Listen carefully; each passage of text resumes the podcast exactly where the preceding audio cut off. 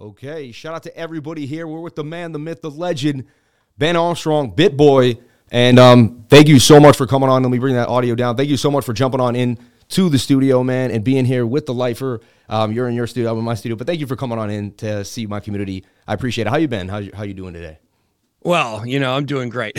Things have been, they call it the BitBoy redemption arc. That's what they call it. You know, I mean, it's been just so fascinating, you know, tracking this stuff with FTX from the very beginning. We're the first people warning people to get.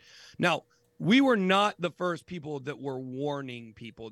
There was actually a blog post from March of 2021 from Reef warning people of exactly what FTX was doing, and nobody listened. But we were the first YouTuber out there in front telling people to get their money off of FTX.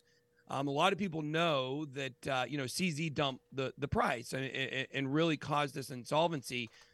But we actually were working with NBC on this story a week before CZ even did that. We were trying to do it in a way that introduced it a little bit slower, so everything didn't crash overnight. But we had all the same info that CZ had about what they were doing, and we were trying to put this out. So it's, you know, how am I doing? I'm doing great. A lot of people lost a lot of money. They're not doing great. But, you know, it's time in crypto for us to pick up the pieces from the rubble and begin again. You know, I wanted this interview to be a lot about what happened, but I also wanted to kind of highlight you as a person. You've done so much for a lot of different people. Me, I have a personal relationship with you. However you find me, you did.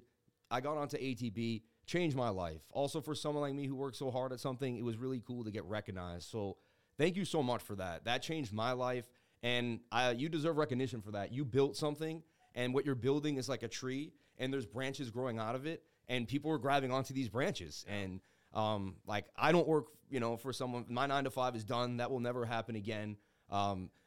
Because you shined, other people got to shine. That's so important, you know.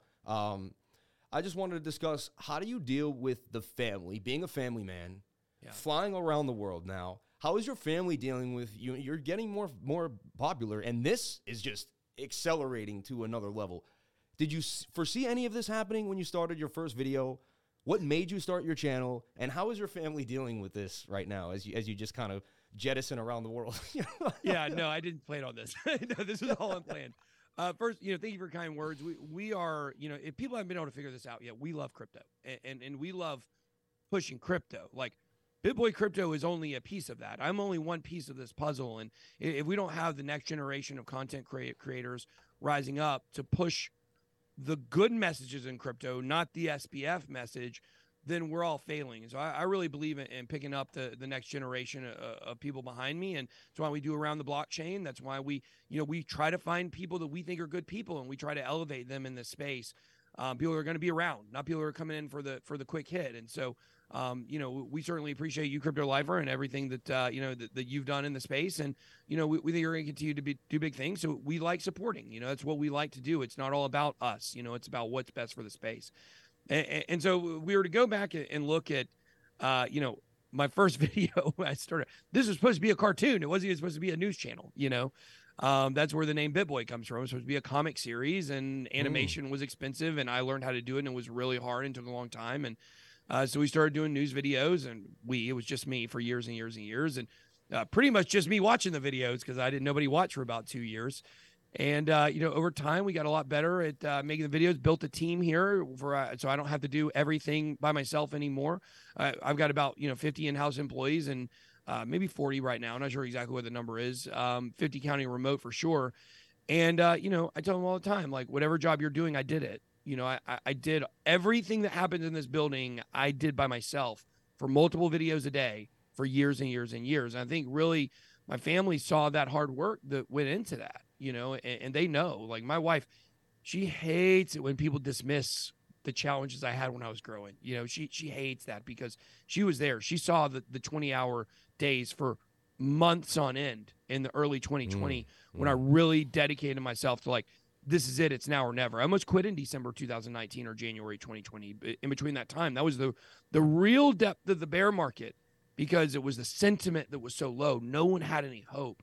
The price had been lower before, but it just wasn't really moving. And so, you know, we were thinking, no, this just wasn't going to make it. And, you know, I really looked myself in the mirror one day and was like, you're 37, maybe I was 38 years old. Can't remember exactly how old I was the day I looked in the mirror and said to myself, like, this is it. Your legacy is either a almost 40-year-old failed YouTuber, or you're going to rise and you're going to make this happen. And so, that's the day I decided I wasn't going to quit. I was going to push forward. And I started working 20 hours a day for about 9 months, from January to September, till I brought TJ on as my business partner. My wife will tell you that's no exaggeration.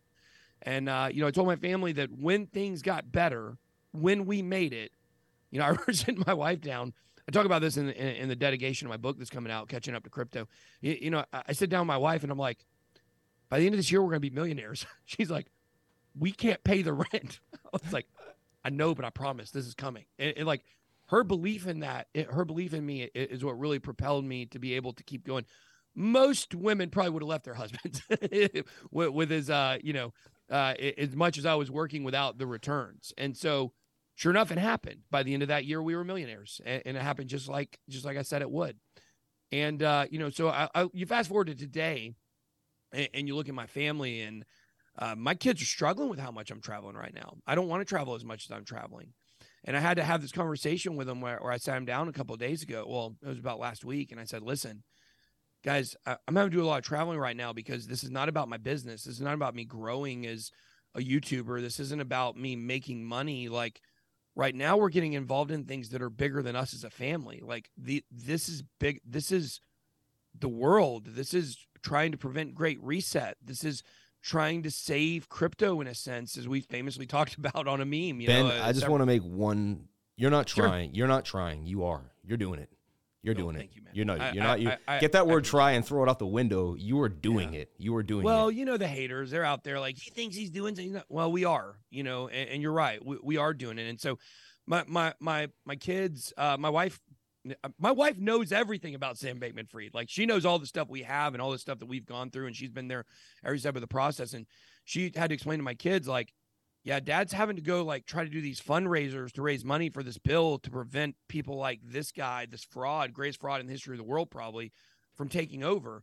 And my kids were like still having a hard time. And then they walked in and like, he was right on the news. And it was talking about what a fraud he was. And they brought me up and my kids were like, okay, we get it. Like you're doing something bigger, but I don't want it to always be like this. Like I want it to go back to where like I'm back 9 to 5 in the office most weeks, and going home early and being able to go to all my kids' games. And I'll tell you, once baseball kicks off in March, I'm home. Like we know that. Once my kids baseball, my kid made the middle school team too. Now he's one of the only fifth graders that made the middle school team this year. So we're excited to watch him do the middle school baseball this year, which will be fun. But I'm sold out for my kids' baseball season for sure. My daughter's tennis.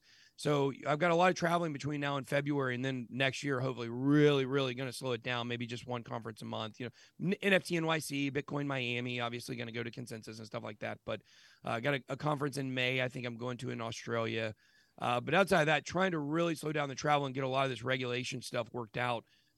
Because it has been the last 3 months have been really hard on my family as things have really elevated, and just trying to find a point where it's not about like, this is the hard thing. Like, it's not about me. A lot of men, they chase success and they chase business and they end up isolating their family. I'm not trying to do that. We're like on a higher calling right now, though. It's a little bit different to where we're exposing frauds and we're trying to clean up the space to make the next generation better. So certainly this is a season that's a little bit, it's been good reputationally. It's been good growth wise, especially on Twitter. Like we picked up 100,000 in the last 2 weeks. It's crazy. It's been good for those perspectives, but that's not why we're doing it. When you trend, I trend. You know what I'm saying? When you trend, cryptocurrency trends, like, yeah. And that's why, we've had some of the haters, right? Yo, you've said this, you've said that. And what I tell everyone too, did Ben come and caress your hand on the mouse? Did he come behind you and press the buy button? A lot of people, like, you know what I mean? And everyone wants to throw the book at someone when they lose, but it's all about their wins, right? I found the coin. I found the coin. I liked how you reached out and you said, hey, if you've ever said something about me on Twitter, it's over. Yeah. Because that was so big to me, because you were saying, hey, you might not have seen the bigger picture, but I did, and it's kind of like, it's like God mode. I don't want to say, but it's like God sees things that you don't, and you curse his name when they're not working out. Why did you do this to me? Why? But then years later, you're like, thank God you freaking put me through all that, because I would never be half as strong as I am now. We've talked behind the scenes on ATB a few times, and you've really connected. That's really what got to me, man. One day after ATB, you brought just, you know, your struggles up, and I connected with you. So, and you were like, I was down to my last, and we made it, and we still made it. And I was in a very similar place, you know, the pandemic, all I had was my crypto. I had lost my job. I'd worked for David Letterman in TV. He didn't want to do the interviews anymore. I was doing Netflix shows, and that was out the window. So my life completely changed. It's funny, you said you were going to stop your channel. I started mine September of 2019. Thank God you didn't give up, you know? And I tell everyone, too, is you never know what's coming around the bend. I started my channel, threw my hat in the ring. Who knew you were going to grind like you did, create ATB, then you were going to create a position where I could jump onto a weekly show? And when I started my channel, there was no, that opportunity didn't exist, right? So what opportunity is coming for me and you next year? Where is it going to go? Is there going to be a news station that reaches out to you? And do you get a deal?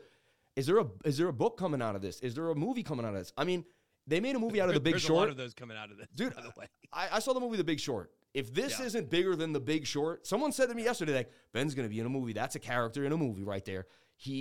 You're doing something. I get goosebumps. I wake up. You're talking FTX, you know. Then we see the CZ. I'm not going to say anything, but, like, there must have been some link going on there. That's your whole thing. You know, I don't want to blow. But, like, I put together what I believe happened. You know, I don't even let it all out the bag. But I put together what I believe happened. And the little guy finally jousted with the big man and knocked him off the horse. For the first time in my life, I've never seen the little guy make a stand like this. I actually shouldn't call it the little guy, but the people. The real people. Yeah. This was huge. I get goosebumps. And then it became an international story. I said to my wife, I said, I'm one person away from, like, an international story. Like, this man is all, like, when I saw you on InfoWars, man, I almost fell on the floor. I was like, someone was like, he's on Jones. And I was like, what? No, like, it's not what I think. I flip it on. I'm in my room, and I saw it live. I caught it live. And I'm sitting there, and I got, like, a head rush and goosebumps. And another thing is, when I asked you to come on the show, none of this had really come to light. I had just DM'd you like 10 or 12 days ago, like, hey, do you think you'd come on? Think, you know, I knew there was some controversy, but, and then boom, boom, boom. And I'm like, oh my God, now I'm going to have him on in the midst of fireworks. And then I was like, will he still come on? You know, is he going to be too busy flying around the world? And, like, you're a man of your word, man. You never, for me personally, anytime you've ever said anything, you've done it, and you've always held me down. You've always been super supportive of me. And you're an inspiration to me. I wanted to let you know that. I wanted to make a point today to say, I don't listen to everything you say. I just want, you know what I mean? But I watch everything you do. And I watched you grind like a warrior. I watched you grind like Braveheart. I know how I do a live stream every day. This is my 677th live stream straight or something crazy. I don't take days off for. But you did this. I saw you. You know, eventually I hope to get my 2 weeks in Alaska.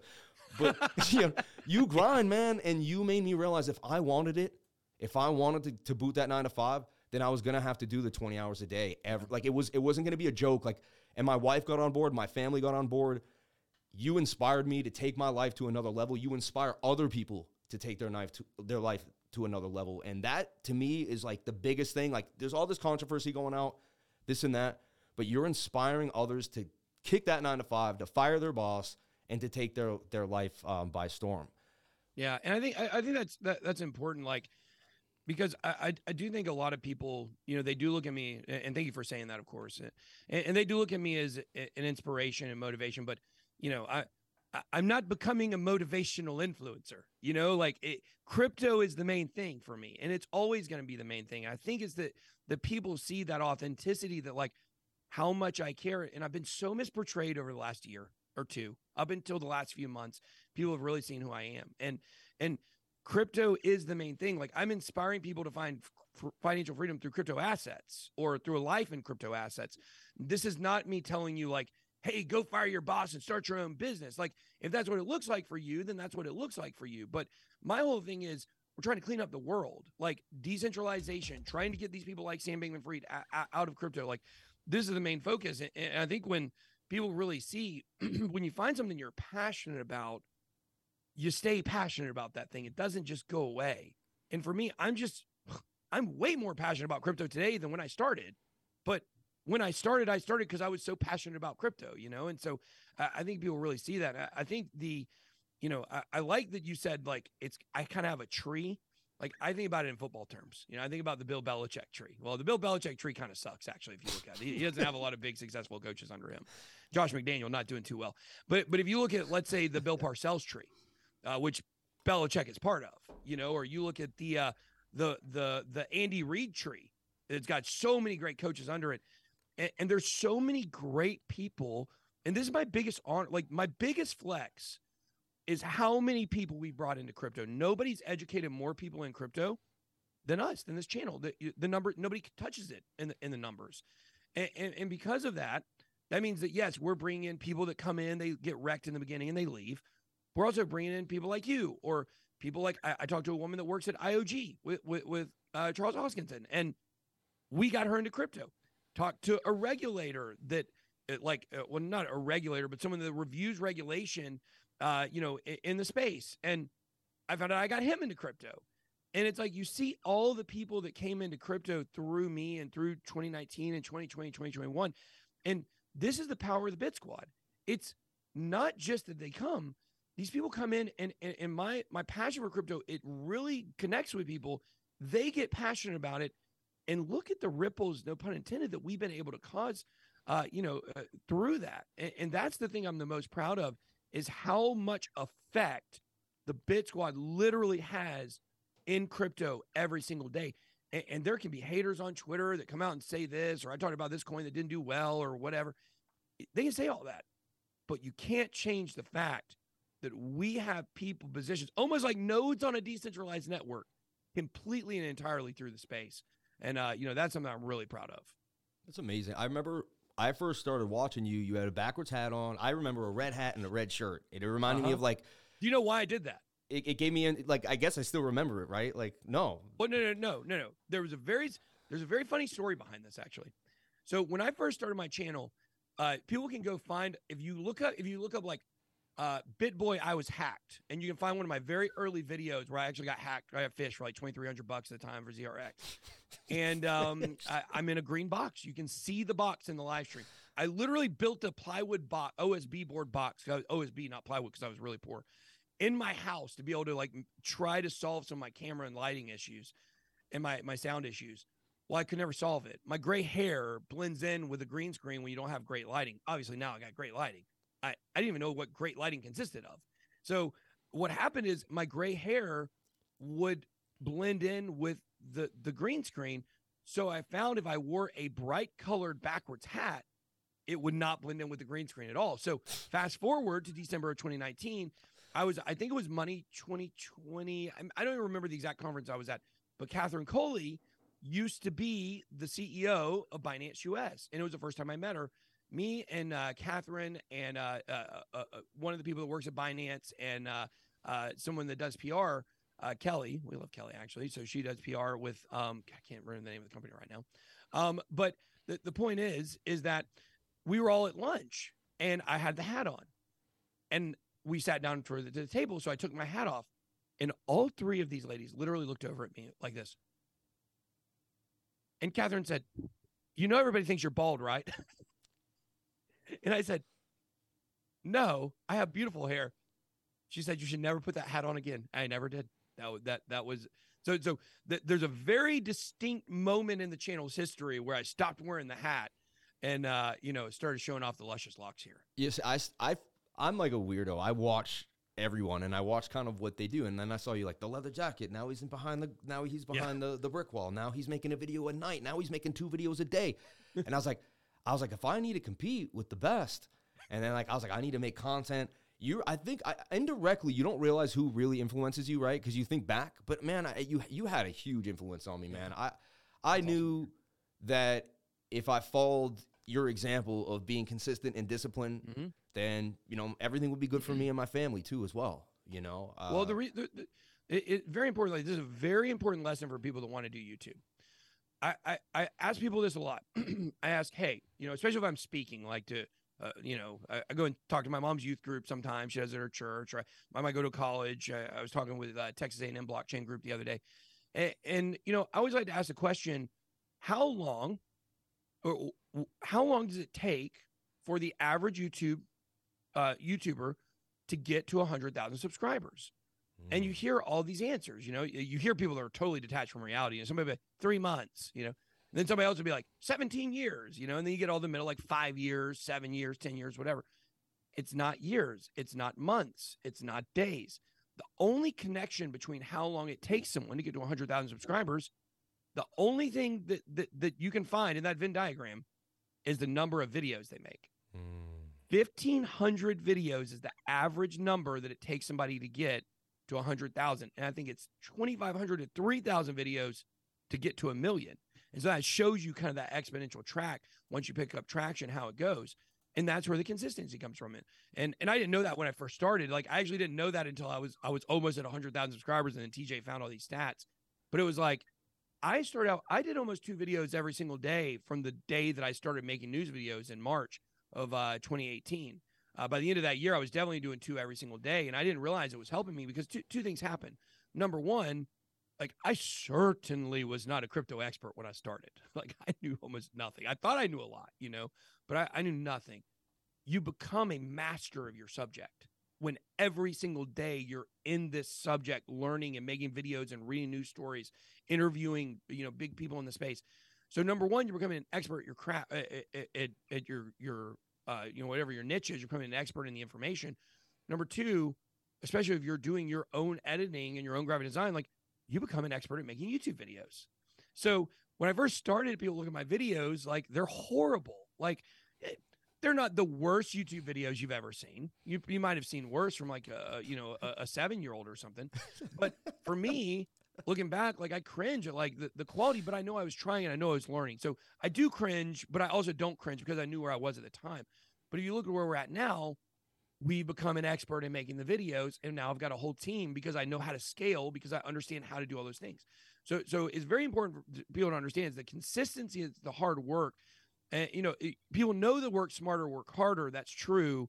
But sometimes you don't know how to work smarter until you've worked harder. Yeah. I was in TV for years, and very similar. I started getting in the shipping room and shipped the film to, like, the commercial, right? So I was in the shipping room. Like, I thought I wanted to touch the tech, you know, but then I worked with the engineer, and one day he had to go away for the weekend, and I'm wiring one of their big HD drives. And then I got to the next level and the next level. And then I started editing, and it's cool because I see your progression of your company.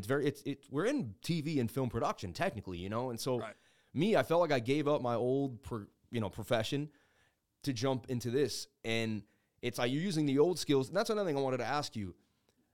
Like, what skills are you using that you, maybe you had a job at a paint store? I don't know what you've done, right?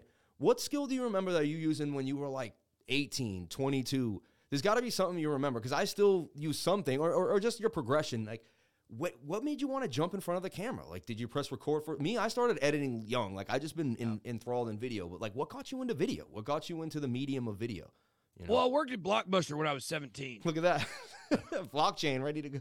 Yeah, not a lot of crossover between my my Blockbuster job and what I do now, except for my boss at Blockbuster loved Kevin Smith, and he showed me about these Kevin Smith movies, and then I ended up doing Clerks 3, which is kind of cool. But you know, look, I can look back. I mean, basically, I'd had, like, by the time I was 24 and went to rehab. That's why I went to rehab at 24. I was a drug addict from 17 to 24. So a lot of people don't know that either. You don't have to go deep into that, but yeah. I mean, he picked himself from his bootstraps, man, from the bottom. I also, when you said that on your channel, one day I click on your channel, and you're like, I'm running my head into driving cars in the street. I was like, yeah, trying to kill myself, running cars. I fought like 6 cops, broke a cop's arm. A week later, I came out and talked about one of my, a horrible situation I had, and you gave me the courage to speak on something I thought that I would never have the cojones or the guts to speak out on my channel. And I was like, if he could do it, and you know what it did is it made other people realize, hey, I'm in my lowest point, but it doesn't mean I can't get to where BitBoy, where the Lifer, and where all these other people are. So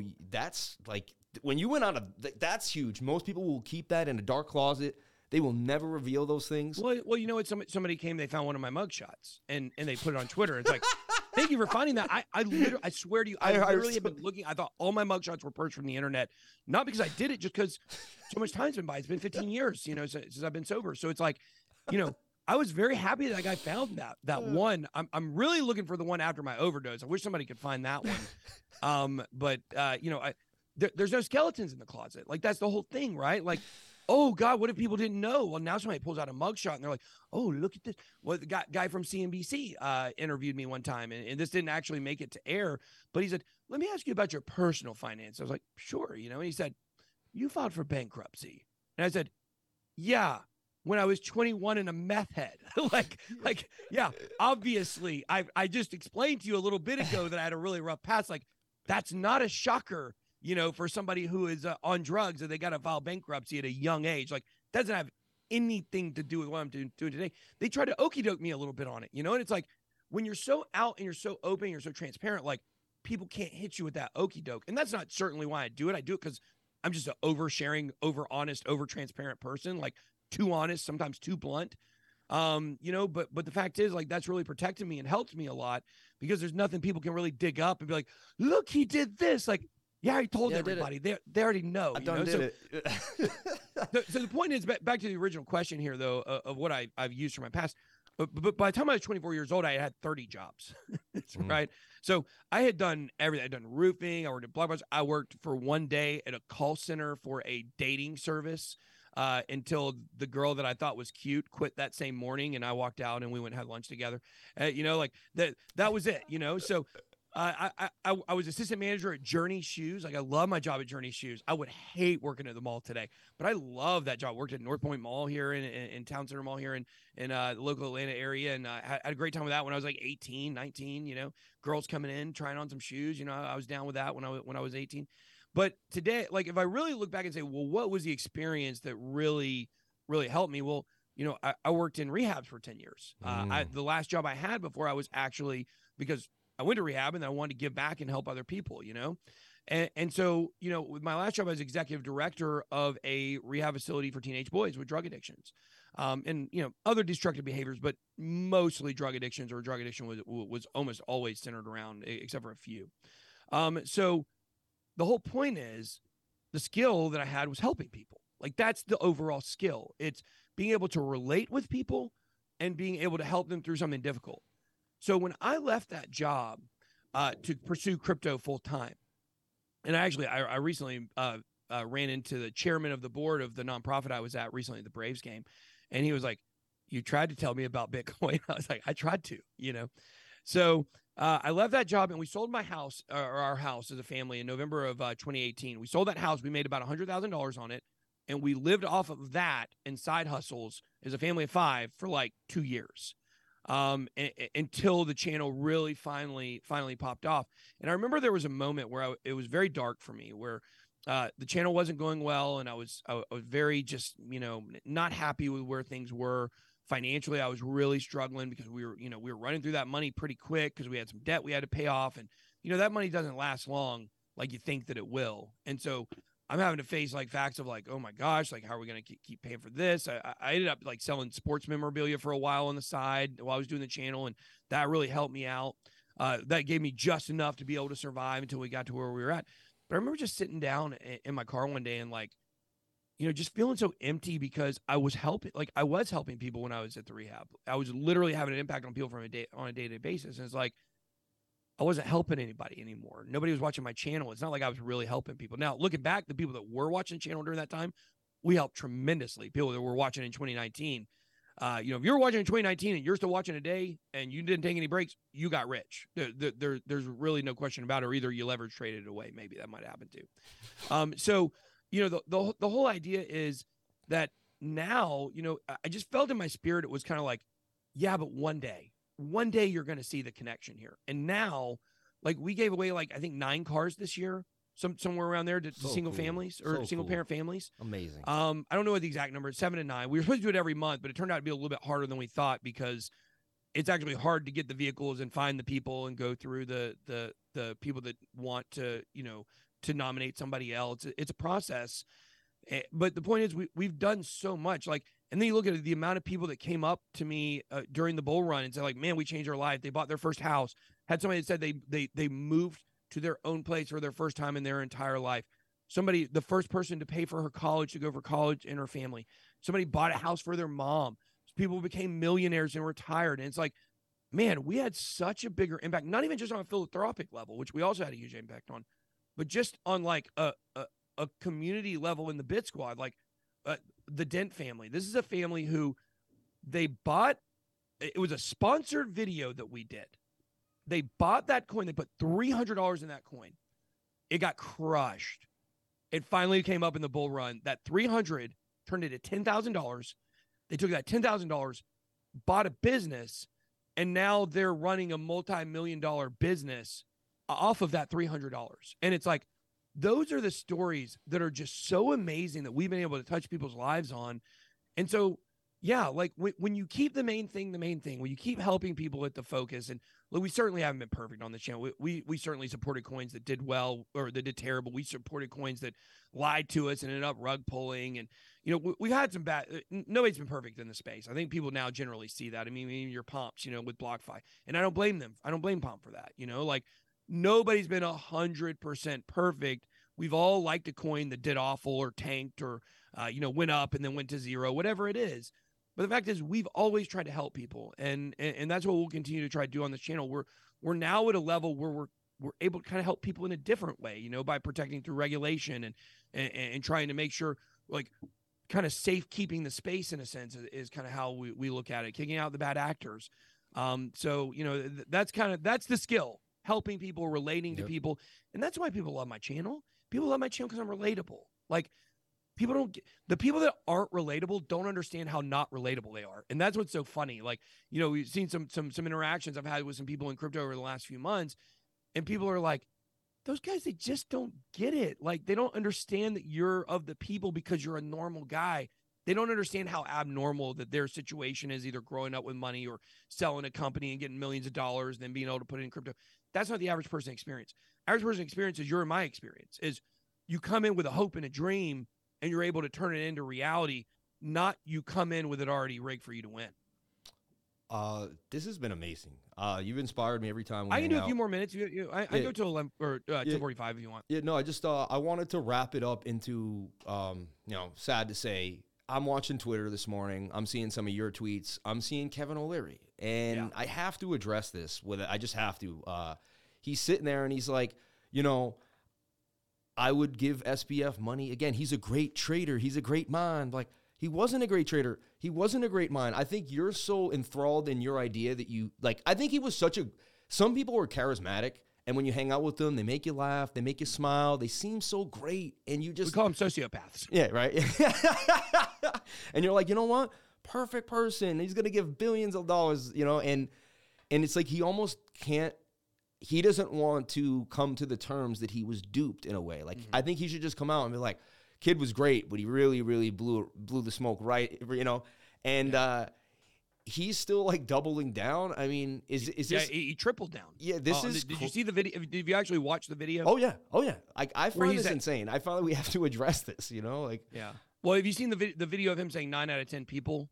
That one, because there's a crypto banner video where he says he'd give him money again. But there's another video that came out in the last 24 hours. You have seen that one? Yes. Yeah. Okay. Yeah. So in that one, he says 9 out of 10, as you know, he says 9 out of 10 people that I know that know Sam say he's a great guy and a great person. They'll tell you how great he is. Anyone in the United States who knows anything about college football, this is a comparison. Joe Paterno defending Jerry Sandusky. Oh yeah, I saw you. I saw you wrote that, and I was like, yeah. Great look, guy. I have great been guy, comparing right? Sam to a child molester for days now, and there's a very specific reason for that. I'm not accusing him of that, obviously. That's not his niche. What is his niche is financial predatory actions. He is a absolute predator and a sociopath. Those are the exact two qualities that almost every child molester is going to have. What gets me... Because it's the same modus operandi. It is predatory. It is preying on people that don't know better and will not call you on it. So you're going to pursue them and you're going to destroy them from the inside out, and they're never going to say anything against you. It's the exact same thing. See, you know, I heard you the other day, like, Armstrongs are built different. You seem to care about your family name. I do too. My last name is Price. My dad told me, you're Sam. This is the, you know, your name is Sam Price. Don't sell it for anything.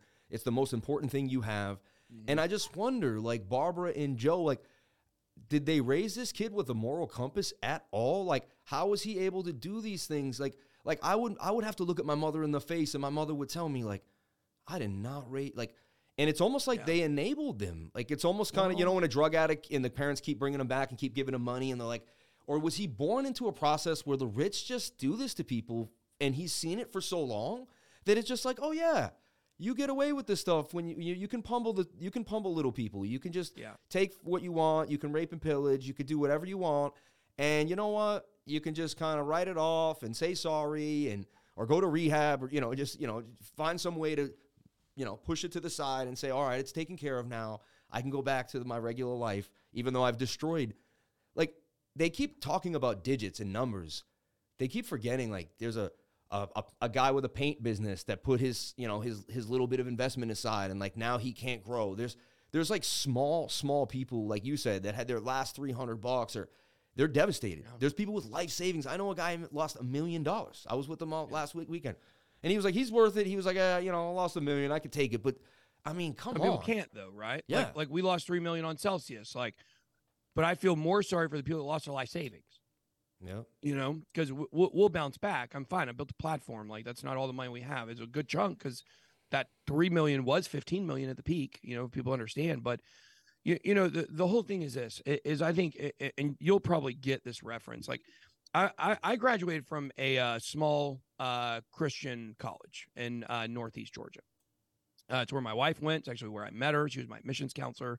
She says she's still recruiting me, 13 years later. But the whole thing is there's a lot of people that go to that Bible college because their parents went there, and their parents are ministers or they're pastors or whatever. And that's why they go there. Well, a lot of those by the time, and my sister's going there right now. My sister's like a senior right now there, which has been kind of cool for her to go to the same college I went to. But the whole thing is over a 4-year time in college, you find there's a lot of those people that are literally just doing lip service because they think that's what they're supposed to be doing. And they have an existential crisis of faith. And they realize, like, oh, I actually don't believe any of this. And that happens sometimes. People are like, oh, yeah, I'm just doing this because I thought pastor was the career I was supposed to have because that's what my family told me I'm supposed to do. And I know this from working with kids as well in the rehab, where there were parents that were great parents. They were involved in the church. It was a Christian nonprofit. It was a Christian program. So a lot of the parents were involved in church and, of a Christian background, things like that. Well, their parents are out doing good stuff. Like, their parents are out volunteering at a youth camp or, being the usher at the door or volunteering for this ministry where every night they've got to go out and talk to people and stuff like that. But something weird happens sometimes is where the parents get so focused on doing the right stuff that they forget the kids there. And they're so focused on doing the Christian thing that they're not actually raising their kids. And the kids see that. And the kids start to resent that and start to hold that against them. And that's actually what leads to a lot of those times where those kids grow up and they reject the faith. But for some people, they grow up in that environment and they thrive in it. And they're like, yes, I will become the pastor because my parent was a pastor and told me to be a pastor. That's Sam Bankman-Fried. His parents grew up in this super political, Democratic Party supporting. They created PACs. They were involved in lobbying. Sam Bankman-Fried's dad helped Elizabeth Warren with legislation. Sam grew up in this environment where philanthropy was a talking point. It was a talking point due to the political background that both of his parents have. And so because of that, everything he's saying is just lip service. It's what he thinks he's supposed to be saying because that's what he grew up seeing. Didn't we just see some cryptic tweets? Didn't we just see some cryptic tweets too? Or there was, I have it pulled up here. There was a DM here, right? And in the DMs, he's saying, yeah, I had to be. It's what reputations are made of to some extent. I feel bad for those who get F by it, but this is the dumb game we woke Westerners play when we say all the right shibboleths. I thought that was funny because the name shib and eth was in that word. Yeah. Shibboleth, wasn't it? Shibboleth. Yeah, shibboleth. It was like, it's a Jewish word for, someone explained it to me before. Yeah, it means like a ritual or something like that. Yeah. Isn't that funny? Like, shib and we're doing what we think we're supposed to be doing. Shib and eth is in there. I just thought that was. Shib and eth. Yeah, I just thought that blew my mind when I looked at it. Yeah. That is good. I know you really got places to go. I really, really appreciate your time, man. Absolutely. I appreciate everything you've done for me and my community, helping me thrive and get out there. To me, someone can say all they want. It's their actions that mean the most to me. You have done so many actions to help my life. I will continue to do so many actions to help your life. Everyone subscribe to his channel. I know it's way bigger than mine, but if you haven't, check it out. They do great news. We do Around the Blockchain every single day at 5 p.m. That's going to move to its own channel, too. Mm-hmm. I want everyone to know that. So it's going to grow and begin to grow. So support that movement. Support what we do. Support Ben. I'm sure he's not done. There's more shows, more things coming out. He is going to continue to push forward for the crypto space. And honestly, whatever has gone on in the past few years, if he is not your white knight at this point, if you can't just take a deep breath and realize he put himself on the line in many, many ways, I don't even want to get into how dark it could go, but I mean, I was having some sleepless nights the last few weeks. Like, man, Ben is really going hard, and I felt like I wanted to stand with you. I wanted to support you.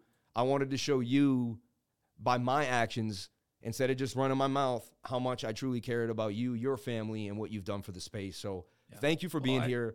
Thank you for supporting me. Thank you for supporting your own, your cause and the Bit Squad and the lifers, and just gratitude for you. And, may we push forward, and prayers that keep you safe and healthy, and may we continue to grow in 2023, man.